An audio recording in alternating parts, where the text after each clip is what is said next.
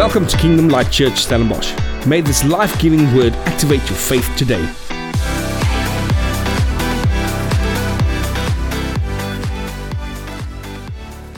I just, when you did the, the offering earlier, um, where's the money? Did you take it? It's gone. It's at the back. Okay, I'll grab it out of my wallet here. Don't worry, I've got this. Let's take a 50, yeah. Um, just while he was taking up an offering, you know, this is 50 rand, right?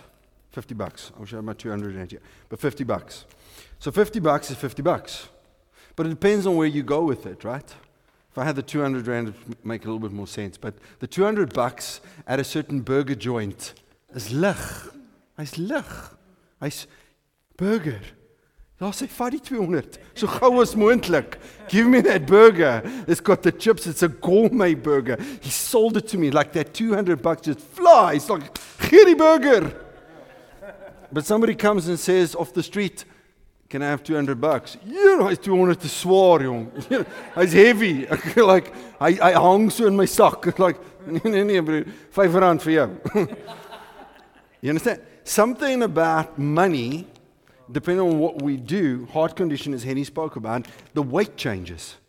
But yet in the natural, it's just 200 bucks. It's whether I have a burger whether I give it to somebody.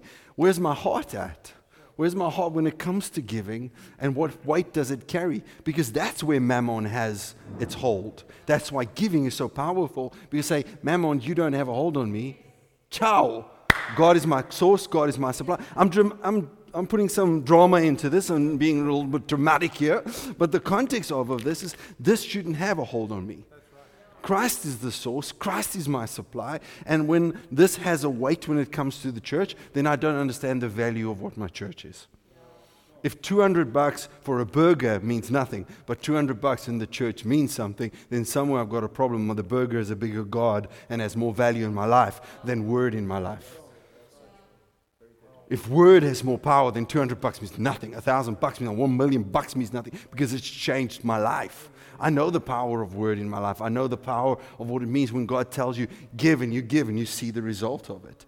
Uh, that is powerful. So I don't want to take up another offering. I'm just, I'm just sharing on what it is and the power of money because we're living in a time where we need to understand who is our source. That's what I want to get into and just touching a little bit on the power of the word is you know, um, I have various different Bibles in my house, and every now and then I buy a new one uh, and I start writing in it and getting into what it is.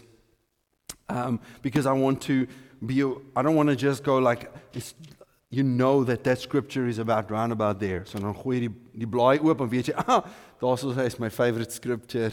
So you get a new one, then you can't find that favorite places where the Bible just falls open. You've got to go back and rewrite and make a little bit of a map and let it connect. If you're too scared to write in your Bible, sit die een wat ouma jou gegee het weg en gaan koop 'n ander een en begin skryf.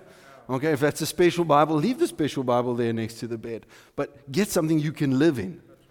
I heard this quote once that said, read a lot of books, but live in the Bible.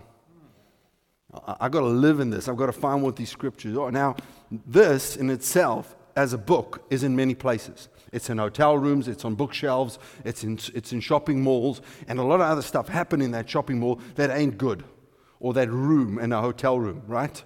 A lot of deals go on in that hotel room. A lot of stuff happens in that hotel room. And the Bible's lying right there in the drawer.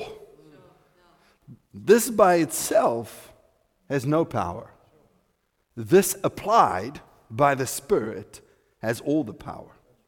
So we can hear something, but if we don't apply it to our life, it means nothing. We can sit Sunday for Sunday, week for week, and hear something, but not have it fall into my life and have an application to it. As ek dit nie deel maak van my nie, if I don't apply it and I actively have that in my life working, it means nothing. It's like having a gym contract and never going. You feel really good to say, like, I'm with Virgin Active. ek swam my car and I see it go off every month. It's wonderful, but it ain't seeing you. like, jy ry verby. Dis my gym. Weet nie? But if you don't apply it, it means nothing. It, it's not going to be there. You can have all these, and we all do that. Like Monday morning, change is going to happen. Stop drinking Coke. I will stop drinking Red Bull. I know that's one of my goals. I will, I will stop those things. I will stop. I will stop. And then Monday morning comes, and by lunchtime, I have failed miserably. Have you had this moment? Because it's always Monday instead of right now. I'm going to stop eating sweets. Do it right now. Don't wait for Monday. Don't wait for the stop right now. Do it right now. What are you doing right now? This is the most real place you'll be in right now. Why? Because you can't go back. You know, we'd love to all go back to some stuff we did, said, or went through. We'd, we'd love to have time machines so we can just go back. It doesn't exist, and we can't go forward. You can't extend time. You can't, you can't jump ahead. So you are living in your mind in yesterday and yesterday and tomorrow. So the moment we're in, we're never present. Because we worry about what we did, or we have regrets about what we did, and we worry about what tomorrow is. So we sit in church, we hear the word, or in a moment, in a conversation, listening to things, and I'm not here. I want to tell you the best thing you can learn in your life is be in the now. Be in the present. Be in the moment. When you're sitting, you're listening, Henny preach, or something. like, what is God saying to me right now? Because it's coming from the Word. What does John 1 uh, say? In the beginning was the Word. Everything that was made was th- made through the Word. We find Jesus in the desert. What does he speak on? What does he say to Satan in confronting him? Man shall not live by wonderful, hot, nice, warm bread with butter on top and cheese. I'm going into, you can understand what Jesus is talking about. He's fasted for 40 days. He's smelling that hot bread. So hou van warm bread? Hot bread, nice warm bread, that butter on top. I'm getting you angry, right? A man shall not live by those nice stuff alone, but by every word that proceeded out of the mouth of God. So if that just stirred something in your, in your mouth, your heart, your stomach, like, mm, brood, he says, you cannot just be living on that. You cannot be craving just that. There's got to be a craving for the Word of God. There's got to be a craving to understand what God's doing and what God's saying now. Because we can't go back to what we used to have, right? Everything's changed. And I believe a lot of things are still going to change. And we'll find a, a, a new normal we're not going to live, I don't personally, you, know, you might get me wrong, or I might be wrong, but I believe that this decade is a decade of fast increase. It's going to be stuff that, like a year, we're going to see so much multiple things happen in one year. Like, look at where we're at, what has happened in this year. We've gone through all of this, coming out on the other side, seeing God do phenomenal things at the end of the year. Uh, if we look back in one year, how much has happened? Yes, it's been a, a lockdown, but even in a lockdown, how much increase has happened. So if that's happening, this is going to be, that's why always when you see just before the birth of Christ, what happened? Babies got killed. You look at Moses, babies got killed. Just before something good happens, there is a moment of something of death, something of suppression that is always tried because the Satan knows what's happening. Jesus walks around and he says to them, Do you not know that you can look at the stars and the weather and the wind, but yet you do not know the signs of the time? What he was saying is that there's so much stuff that was prophesied about him, but people weren't looking for that. They always look at, yeah, the wind's blowing out, you see the cold front coming in, that's nice. We can determine all those things, but yet we do not see when God is doing something in natural from out of the supernatural. Just to, I know I've touched on this the last time I was here, but I think in the last two, three years, we've seen records being broken by people that an acceleration of time. Marathon under two hours, thought impossible, broken by man. Like it, for us, we seem like, oh, okay, net a marathon. Have you seen that, how fast that is? How that man had to run to get under two hours. They said it would be an impossible thing. Then this guy, crazy dude, comes from France, nearly France, of it's Mullis, and climbs Everest in under 24 hours. 24 hours up and down, we usually take three days. First time he did it in 27 because he had a stomach bug. and then he went back and did it in 24 hours. Acceleration of time. Things are happening that was unseen before that's happening right now. And, and when we look at 2 Corinthians 5, verse 7, when it says, Man shall not, oh, walk by faith and not by sight. There's something about faith that we've got to understand because the requirement is we should live by it. In Acts 17, Paul is on Mars Hill and he's standing amongst all these, these heathen, demonic stuff that's present. If you want to find a place that was demonic at its height of the gods that were worshipped, was in Athens at that time period. But here, Paul's perspective. Paul's not concerned about any of their gods, trying to tell them that thing is evil. That no, he's not concerned about evil. He says, I saw a little statue in there. There was no one on top to the unknown God. Let me tell you about this God. And what does he do? He talks about his God, not against their God. Something about what he's shifting, and then he goes on, he says, In him we live and move and have our being. So he's saying, You used to worship a God. The God that I am showing you is one you can live in, walk in, breathe in, be connected to. But we hear those things and, and, and we're still not understanding what it means to walk by faith. Let me explain it to you this way. John 3:16 says, talking about for God so loved the world, and Jesus speaking to Nicodemus about the context of being born again. Now, I, we all hear the born again context, but the longer we walk with God, we still sometimes have fleshly things in our life. Memories of the old, dinge wat ons gedoen het ook in die verlede, you, you still have memory. So let me explain it this way. You weren't when we talk about salvation, and, and if is from Brakpan, I'm, I'm really sorry, I'm going to use that as an example, but God didn't take you out of Brakpan and just move you to Stellenbosch. When, God, when you got saved, you died in Brakpan and were born in Stellenbosch. Okay, you get that. I want to say that again. You died in darkness and was born into light. You died in slavery and was born a king. Because remember, you were born into a kingdom. There isn't a kingdom of darkness and a kingdom of light. If, if me or anybody else have ever said that, uh, I want to say uh, we apologize because we quoted it wrong. The scripture says, You once were in darkness, now you are in a kingdom. Darkness has no kingdom, it's just the absence of light. None of us walk into this room and, and switch the light on and say, In the name of Eskom, oh, that's probably not a good example, but. En dan was like die lig kom aan lig and we force the darkness. Almal bring besems en ons vee die donkerte uit. That's was stupid, man. We don't do that. There's no comparison. The moment light goes on, darkness moves. You see where we're going. I know Henny spoke on community and the body, and, and so I want to touch on that today. But I need to establish just a, a, foundation on what we build on, because of what we build on is, is crumbling. We can't build on top of that. So what I want to share quickly is the context of who you are because if you understand how spiritual you are, what you've been birthed into, there's power in your life and you stop being a slave. The prodigal son gets home and still thinks like a slave. The older son is present and still thinks like a slave. Older son gets home and asks the slaves what's going on in his own home. That means his association is more with them that are standing outside than them that are having the party inside. If he had an understanding what was going on inside, he would just walk in. Like, what's going on here in my house? Bob, what's going on? What's happening? No, he's outside. What's my dad doing? Association is not with the father, association is working for the father. What does the youngest do? I'll go back to my dad's house because the slaves get really treated well there, and I will work for him. Association is not from a place of being part of a family, but somebody who's just been invited into a family.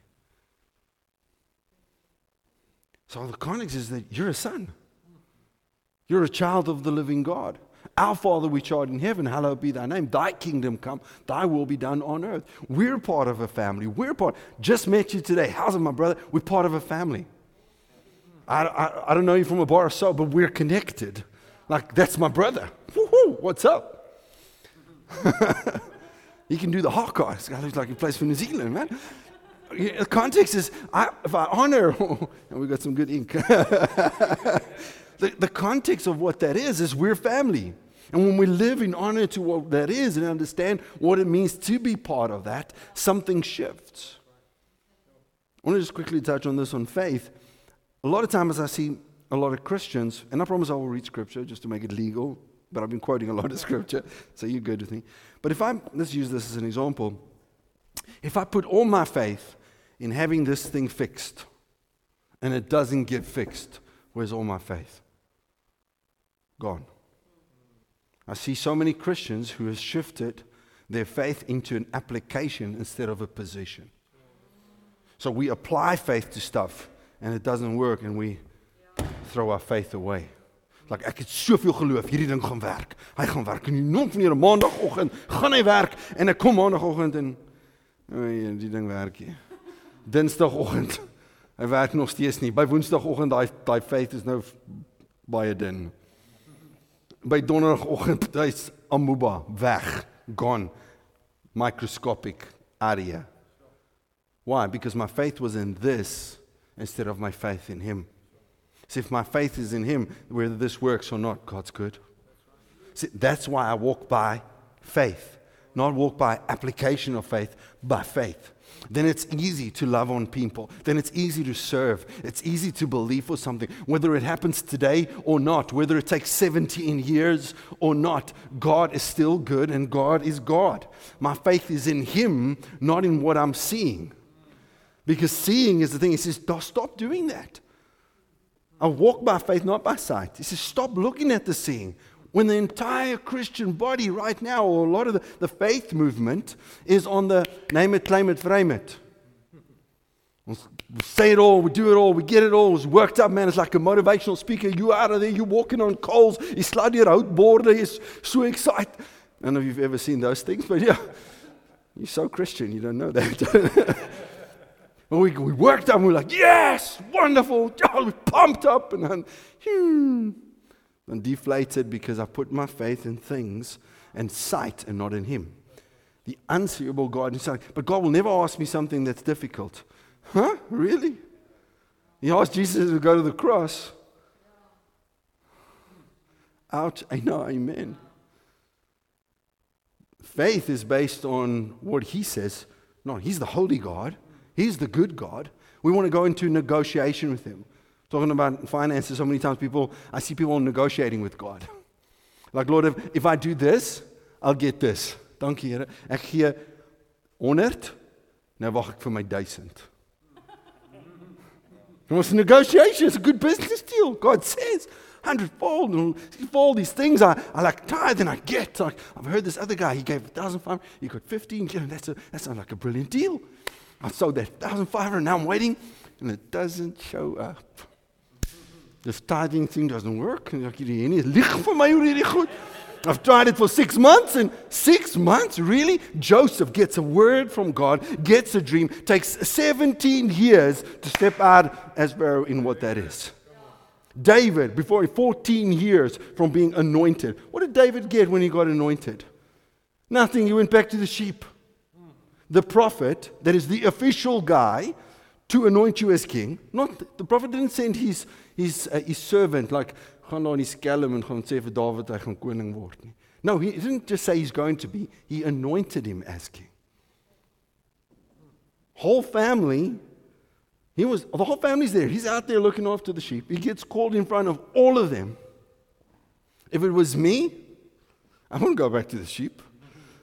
Monday morning I'll shout from the room, "Die koning staan op." Soek bietjie koffie. Onthou gaan koning wees. Chop chop. Come on, that's that's us. That's all of us, especially us as South Africans. We want that now, yesterday. We wake up, wake up like dad, like going to the sheep V. You were second in line. Chow, I'm top of the top now, man. no, where did he have to go? right back to the sheep. None of them treated him any differently because you see, when he shows up to Goliath, how does his brother speak to him?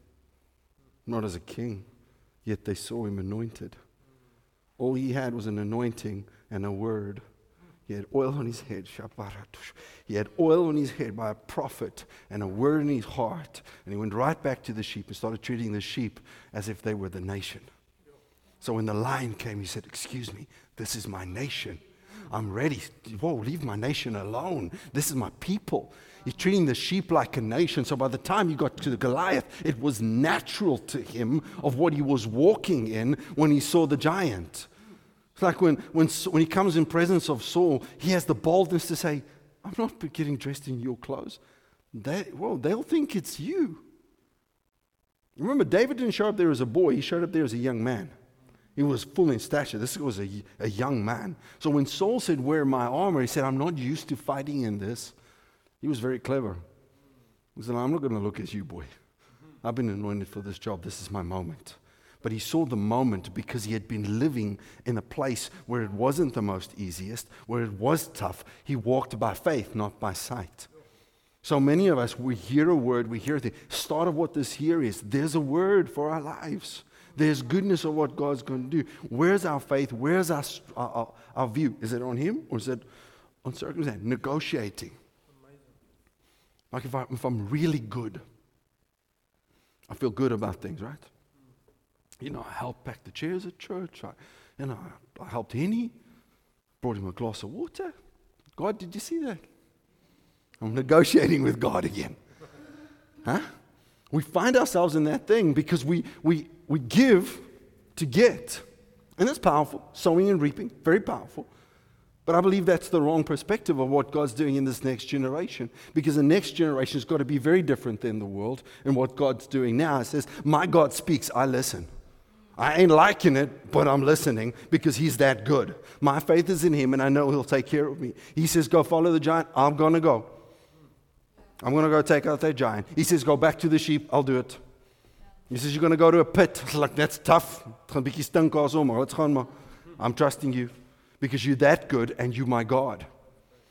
I'm part of what that is. And when I understand that, I'm part of a body and honoring in what that body is. Because everybody, and this is where I'll, I'll end with. How's my time looking? I'm still okay. Jullie is nog vooruit. Niemand, niemand aan die slaap nie. Okay, fantasties. Uh, 1 Corinthians chapter 13. Let's jump there.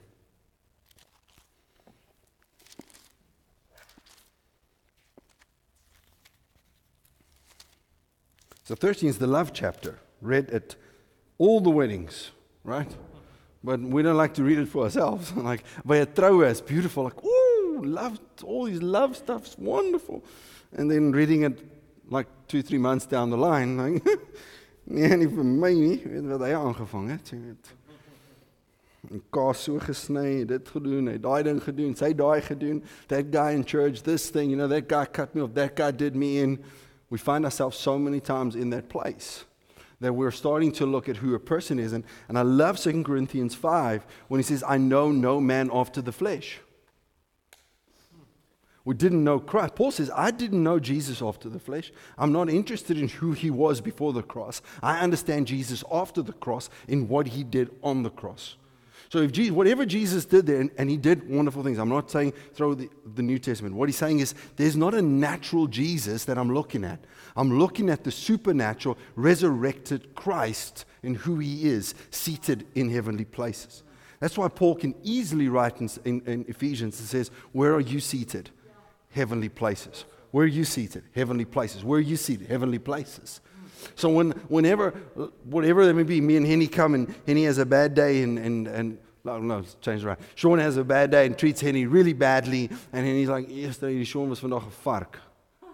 He was an absolute pig today. He was just rude and obnoxious. And immediately he can go like, we're still part of the body. I'm still in Christ. And wherever Sean, Sean is, I look beyond that. I look to Christ.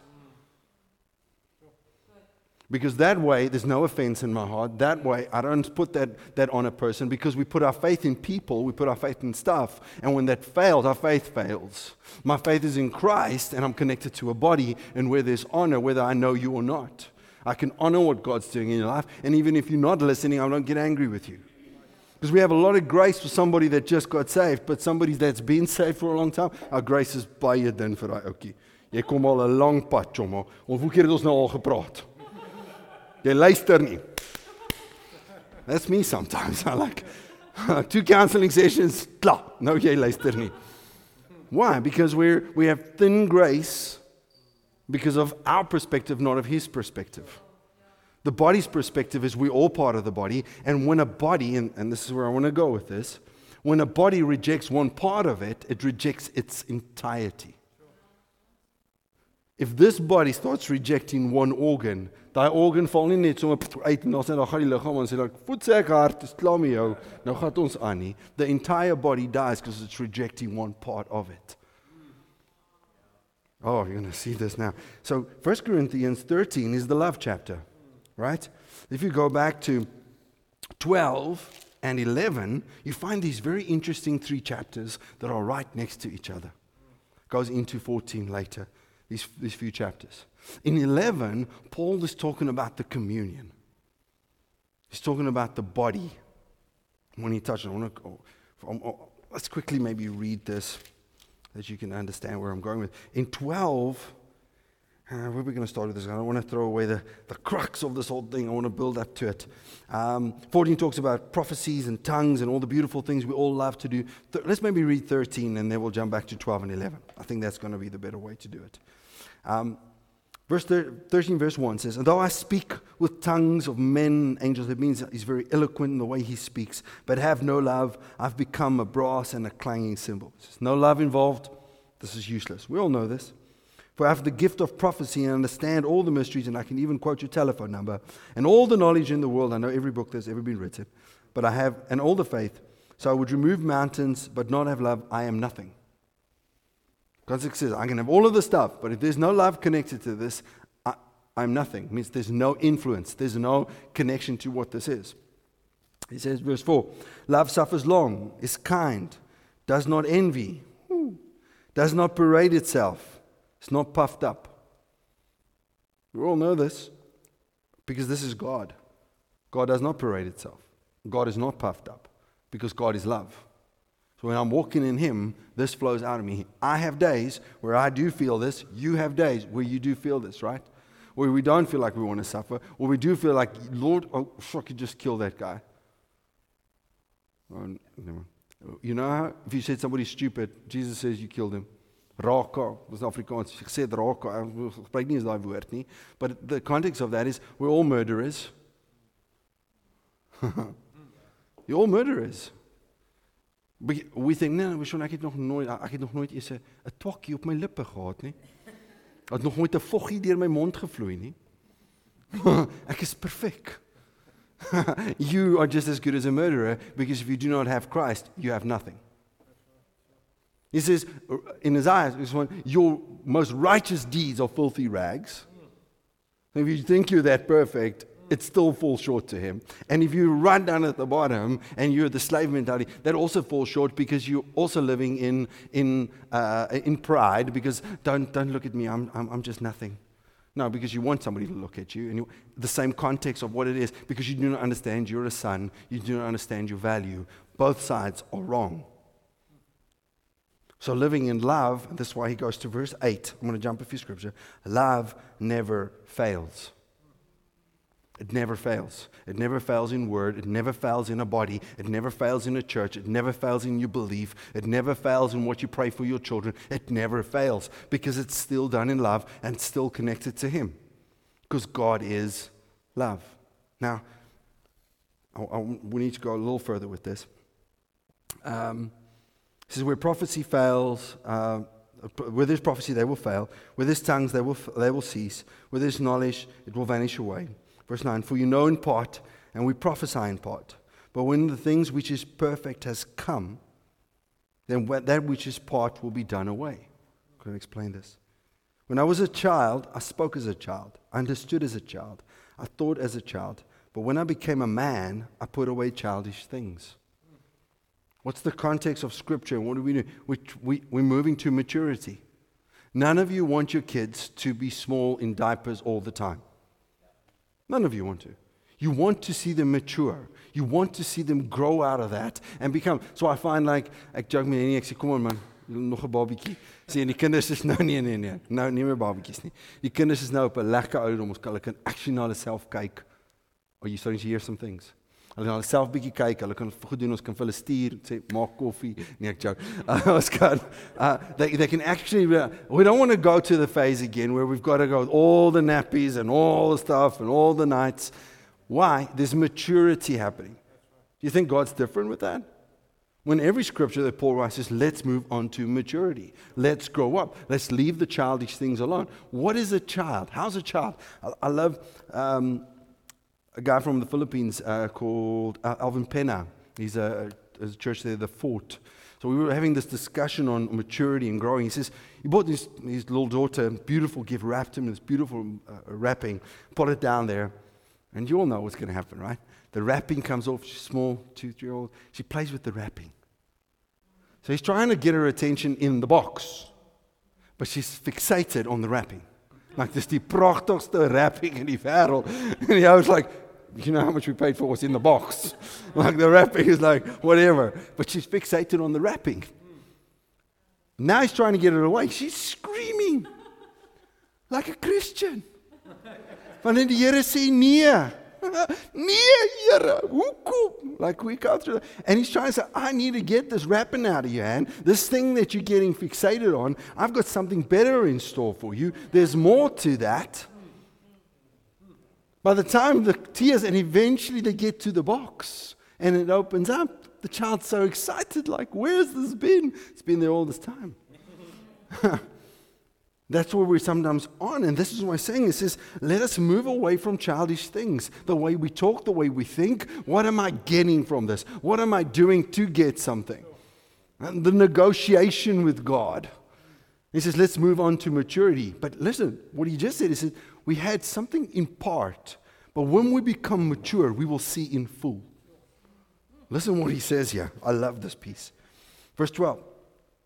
Um, it says, For now we see in a mirror dimly, but then face to face. Now I know in part, but then I shall know just as I am known. Whew. That scripture you can meditate on for a month, for the rest of your life. He says, when you were as a child, you see it dimly. You're trying to see in the mirror, but that you don't, you know what you're seeing. You know how many times in, uh, in, you can ask Kenny, you can ask any pastor, we've had people and I've said like, wat gaan Here volgende doen? But what's God doing next? I can't see tomorrow. I don't know what's going to happen. I, like these things, I, I wish I could just see. I've been there. I've had those moments in this lockdown and, and through this pandemic where I've had moments where like, yeah, what are you going to do? Please, I can't see what's happening next year. Uh, it feels like there's this cloud. It feels like, who's had those experiences? Who've had those moments? He says, I want to take you out of that where it's face to face with me. Now listen to quickly what he's saying. The child wants to see the mirror. The mature man standing face to face. The child is looking to see, what can I see? The mature man's like, it's all you, Jesus. it's all you. I, I, don't care about what I'm seeing. I'm, I'm seeing you. You're the, you're the one. I, I, what I knew in part, now I know in full. I'm known as I am known. you love me. Oh, Lord, you love me. I know as I'm known. What does he know about? You are loved. I will never leave you. I will never forsake you. I see it now. I have it now. I heard this guy, Michael Koulianos, talk about, he says, we all talk about the context that Christ is the center. He's not the center, he's everything. Hy's nie net die center nie. Alles. He's everything. And that's where maturity is. Maturity is faith in that, not faith in this. That's maturity. Maturity is not in a, in a transaction about money or about service or being part of what. That's not maturity. Maturity is I give, I live, I, I, whatever that is. That's maturity. That's part of what that is. Maturity is honor, whether I like it or not. That's maturity. Maturity is, Lord, whatever you want, I'll do. Whatever you ask, I will go.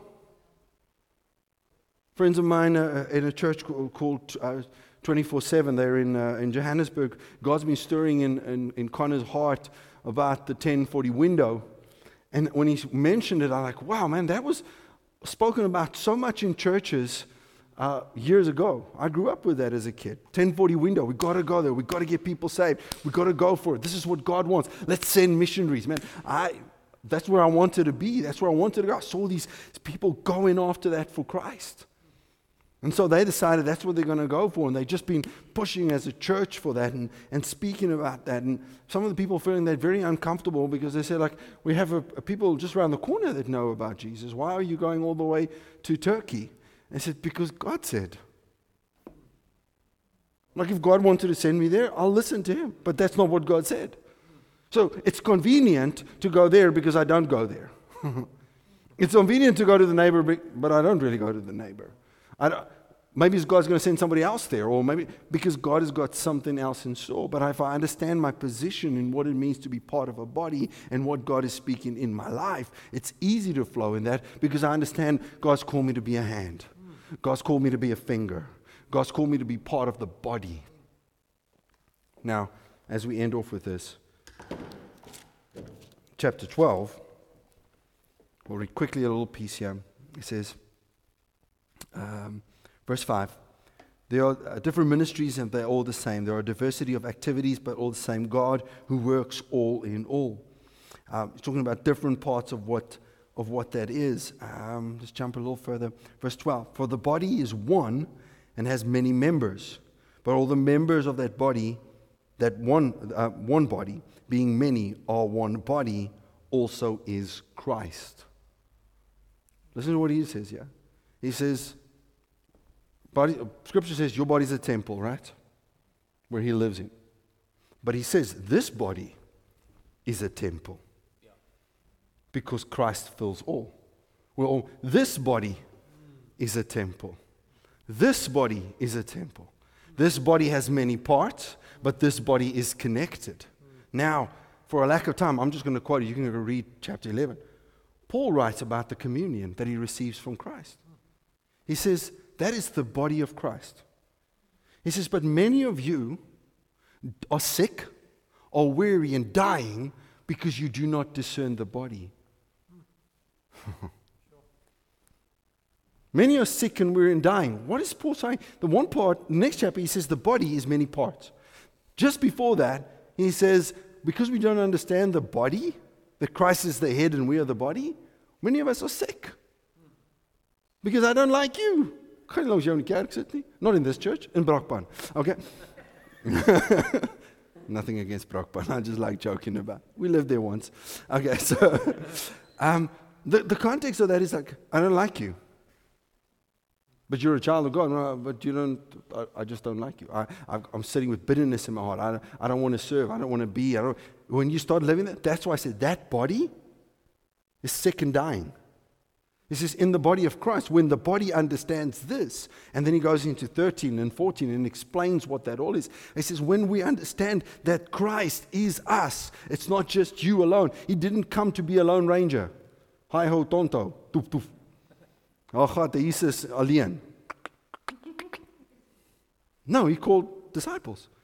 Who was in that group? Judas and Peter. Yet he still asked them to join him because he understands the context of what God did from day one. What did Jesus do with Judas right before he left? Still treated him with love and respect. How did Jesus treat Peter right at the end? After he had denied him. Best friend. Looks him straight in the face, denies him. After he told him. Jy know, dat ek as pastoor was, ek het vir jou gesê, broer. Ek het jou gesê, jy gaan like jy gaan hom hoor kry daar so in die distance. 3 keer. En jy het nog steeds dit gedoen. Kom staan nie voor die kerk vertel vir almal wat jy gedoen het. huh? You've been in those churches, not, not this church. but that's not how Christ operates. See, maturity is I don't look at you for who you are today. I look at you through the eyes of Christ, where I look far beyond what that is. That's why 13 he says, Love believes all things. Knows all things.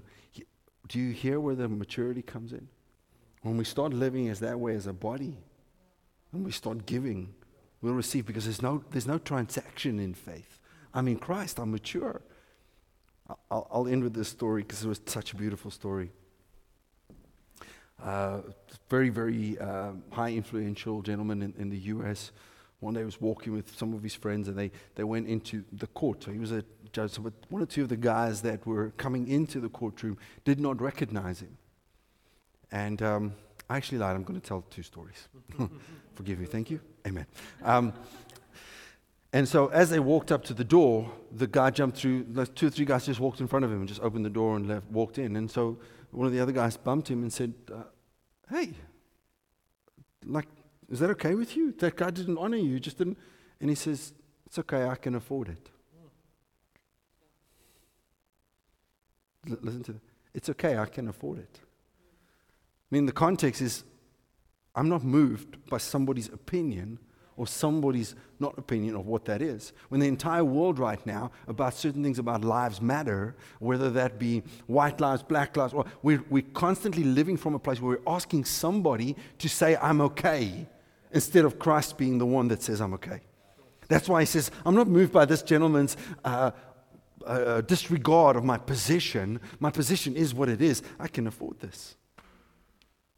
And then Peter comes, a friend of uh, one of the pastors from Strand, and he sits with me in the week. He says, Sean, I found this article of a gentleman from Canada. Never heard of this guy before, uh, back in, in the 1800s, who had gone to China as a missionary. His father had a, a major, a major company in the US and a, an, an, advertising agency and ran many newspapers. And so he was the heir to the, the, to the throne, to the company and of what that was, but decided to leave it all behind and go to China. So while he was in China, another company, uh, his dad's company, also made him some offers, but there was another company who said, Listen, we know your expertise. We'd like you to come work for this amount. Send him a telegraph. He, back says, I'm not interested. They send him another one, double. We'll give you double. They come back, they say, we'll, we'll do a 400% of what it is like. We really want you. And then they send him a last telegraph, and they sent to this telegram. What's it telegram, telegraph? Telegram. They sent to him and said, whatever you want. And he, write, he wrote back this, and this will put the cherry on top of the cake. He says, Your offer is big, your job is too small.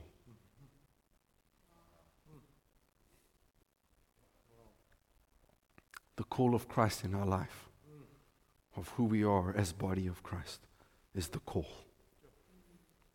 He said, That job you're offering me is too small. You get all the money in the world, can't offer what it is to be part of what Christ has called me to do to this nation, to this time, to our body, to understand why I'm here. You, there's no coincidence why you're part of who you are, who this body, this, this church, your life you're living. God's called you. You're part of a body. You're part of a purpose. You're part of maturing and what that is as an individual, but also as a body and what God's called us to do. This church isn't just a coincidence. There's not enough churches in this place to, to have the revival if it hits Stellenbosch and everybody decides to go to church. I couldn't care what other churches. There's still space for more church. There's still space for people to come together and form a body and be connected. Because what do we want to do? We want to feel connected. That's what's happening right now. It's a no, no connection. Stay weg. Maatband. That's say poppies. Why? Because the very context of body is connection the very context of what it is to be part of the body of Christ is as in heaven, so on earth. God says, listen, I'm not just talking about who you are here connected, you are connected to the heavenly family. You're surrounded by a cloud of witnesses. There's connection in Christ. Christ is in one side and you, He is in the body because Christ is the head of the body. All in all, Christ is here as much as Christ is there. That's maturity. It says, I'm not cared about what tomorrow holds. I know who holds tomorrow. I know it's an old statement, but it's such a powerful statement for the time we're living in right now. I hope it stirred something in your heart. He's called you, He's with you. And you trust Him. Some of that might be tough. Some of it might be tough. Some of what He asks you to do is like, mm, that's not lekker. That's not always that nice. But I know. We've been, we've been packing food every Saturday in Strand for a community. And we've seen from the first Saturday of lockdown, where we started, to where we are today, of a community that comes into our church every single Saturday. And this morning, as I was leaving Strand at the church there, because uh, I get there earlier, a lot of those people are walking in, they, they, have come to church. And there's one lady there. Um, there's many beautiful stories, but this is just a fun story. One of the the first time she pitched up there, sy was so dronk, die voggies het nog gevloei. And uh, and always in kom is net Jerusalem. That's all she understood of church was Jerusalem. Come on, Jerusalem. Julle moet Jerusalem. Sy van nee, nee, elke nou spring sy op Jerusalem. The Sunday morning. She's not and after that, not once have I seen her drunk. She's there every Saturday. She helps pack. In the morning, she will like, "Hallo pastoor, hoe gaan dit?" Vanoggend in die kerk, down, sit, just loving church. Seen a community change Was it easy? No, it is so tough to give up your entire Saturday, to be around it, to like check who's stealing what, like, hey, lost my extension, eyes. Like every it's tough. It's not easy. It's it's really tough. I would love to just have a Saturday morning off and just like, no, I'm not gonna do that. I'm not gonna be part. And I'm not putting that on you. I'm asking what does God ask you? Where's that and what that is? But to see the fruit of that, oh, to drive from Cape Town to be here. Hello. Hello that's just, that's a sacrifice. That's something to say, like, hey, I want something. There's something about what God's doing here that doesn't make sense in what it is, but I want to be there. I want to get up early. I want to go to church. I want to do something different. That's maturity. That's that growing, saying, hey, God's doing something in my life right now. I'm going to listen to that. Because I cannot be doing the same stuff I used to do. In 2019, 2018, expected to be different in this decade. This is a different decade. It's a different time. It's a different time for what this is. It's a different time in what God's doing in, in Henny's and Salim's life. And I love what God's doing, with the influence they're having on other people around them and nations and, uh, and other church leaders. But when you, and, and I want to say this quickly, just growing up in ministry, I'm, I'm a fourth generation minister. I tried to run away, God didn't allow me. But my great grandfather was a pastor, grandfather, my dad, myself. I've grown up through that. You know what's the biggest mistake that we can make as a church and from a pastor point? Is that I start just seeing you as Stephen. Biggest mistake I can make. Know what's the biggest mistake you can make? Just seeing him as Henny. Because he rides with you, because he has a coffee with you, he just becomes Henny. It's just like Jesus walking back in Nazareth. He couldn't do great miracles. He's the Son of God, changed Galilee upside down. But in Nazareth, he could do very little. Why? Because they said the moment he opened Scripture, you've got to go read that piece. It's beautiful. He said, when Jesus opened, I said, they were caught in awe. They said, this must be it. It is wonderful. Until somebody said, but isn't that Joseph's son? And everything changed. What he said filled their heart. They go, wow. En my nie nou nog sommer my golf gespeel en hy 'n bad dag gehad. Ek het hom 'n paar woordjies hoor sê. and immediately I take what God's doing through him and I and equate that to my level. Or I'm not saying in whoa, whoa, that kind of all day way. But if I put what God is speaking through, what He puts as a position, as a head of a church, what that is, it's wrong. Same way of what I do towards you, towards you, towards you. Just seeing you for, ach, it's maar it's.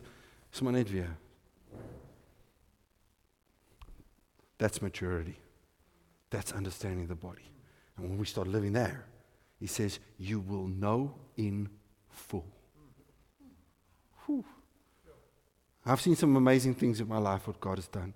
But what God's about to do, it, it, it, it's going to be.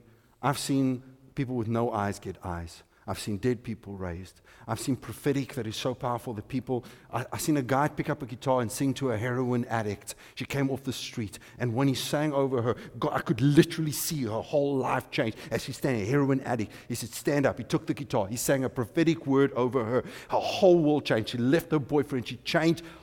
She got set free in a moment when the prophetic word hit her. You could literally see the drugs leave her, the oppression leave her, the, the fear leave her in a moment as a prophetic word. That is powerful. But God's going to do more. He's going to do more. We're going to see more salvations, more. I've seen demons leave people in an instant, in a moment. Powerful things. But what God's about to do will be greater. But it starts with me. It doesn't start with Henny. It starts with me saying, hey, I want to hear what God's saying right now. I'm going to apply what this is in my life. What did Henny preach last week? Am, am I applying it in my life? What are you doing with this word today? Because that's the only word you're going to get for the day. It's right now this, this moment. This is real. This is God. You got to take it and say, I'm applying it to my life. I'm going to go look at 13. I'm going to look at 11. I'm going to do something with that that's going to be different. Amen. Okay, let's pray. Father, I thank you for your word. I thank you for what you're doing in this church. I thank you for what you're doing in people's lives here this morning. Lord, I, I, as I'm standing here, Father, I can feel a shift in the atmosphere. I can feel something's broken through this morning. I believe there's something significant that's going to happen in this room. There's going to be no space for people to fill this room uh, because they're, uh, it's just going to overflow. I'm seeing people's lives shift, their businesses shift, their marriage shift, their children shift because what they believe in this moment is changing everything. Some of the people here right now, Lord, I know that you're doing something in them in this moment. They don't even know what's just happened to them, but they can feel something's lifted off of their shoulders, something's lifted off of their mind, something's shifted in this moment. I thank you for that, Lord.